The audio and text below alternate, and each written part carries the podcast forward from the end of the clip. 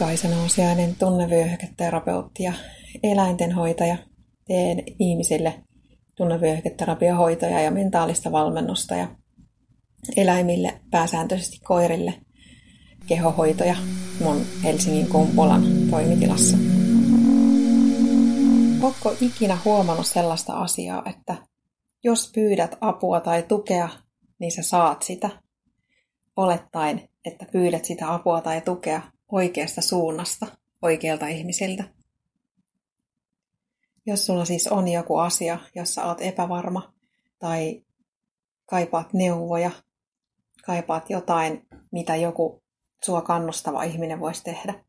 Mikä sua estää hakemasta sitä apua, pyytämästä niitä neuvoja?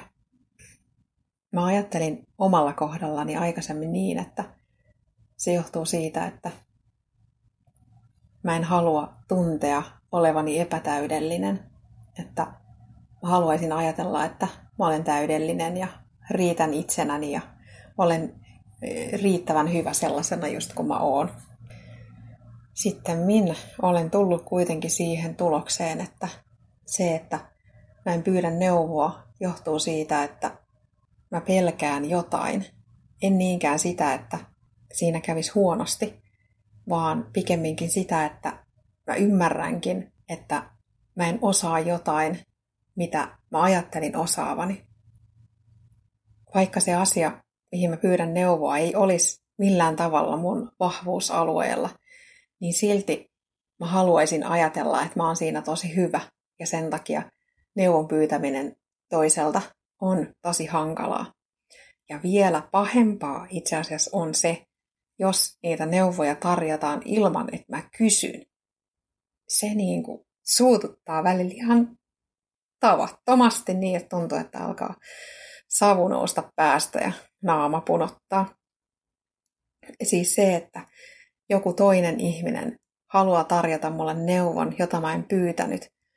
Tarjoaa neuvon siksi, koska ajattelee, että mä siinä asiassa voisin toimia paremmalla tavalla että mä voisin osata sen paremmin ja haluaa auttaa mua tarjoamalla jotain, mitä mulla hänen nähdäkseen ei vielä ole, saa mut suuttumaan.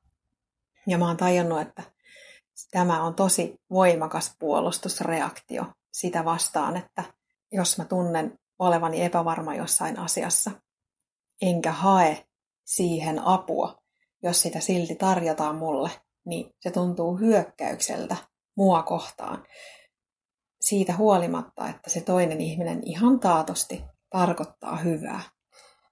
Eli se, että toinen ihminen näkee mussa jonkun heikkouden ja yrittää vahvistaa sitä, saa mut suuttumaan, saa mut puolustautumaan. Sehän on, nyt kun mä tätä mietin, niin merkki vaan siitä, taas kerran muistutus siitä, että mä en ole täydellinen.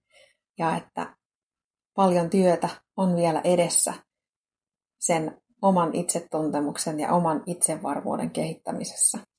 Onko sulla joku asia, jota sä tykkää tehdä, jos sä oot mielestäsi hyvä, ja jos joku tulee neuvomaan sua sen asian tekemisessä, sä suutut. Sanot, että haluat tehdä sen omalla tavalla tai omassa tahdissa tai mikä ikinä sitten. Sanot, että et kaipaa neuvoja, että osaat tehdä sen kyllä ilmankin, ilman sitä toisen apua.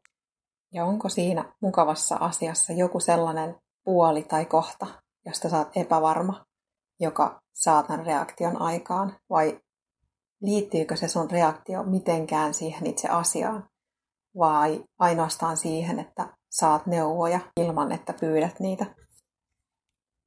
Mun mielestä jokaisella ihmisellä on oikeus olla epävarma. Sitä neuvoa mä en osaa kohdistaa itseäni. Se vaatii vielä paljon harjoittelua. Kiitos kun kuuntelit. Toivottavasti sait tästä oivalluksia.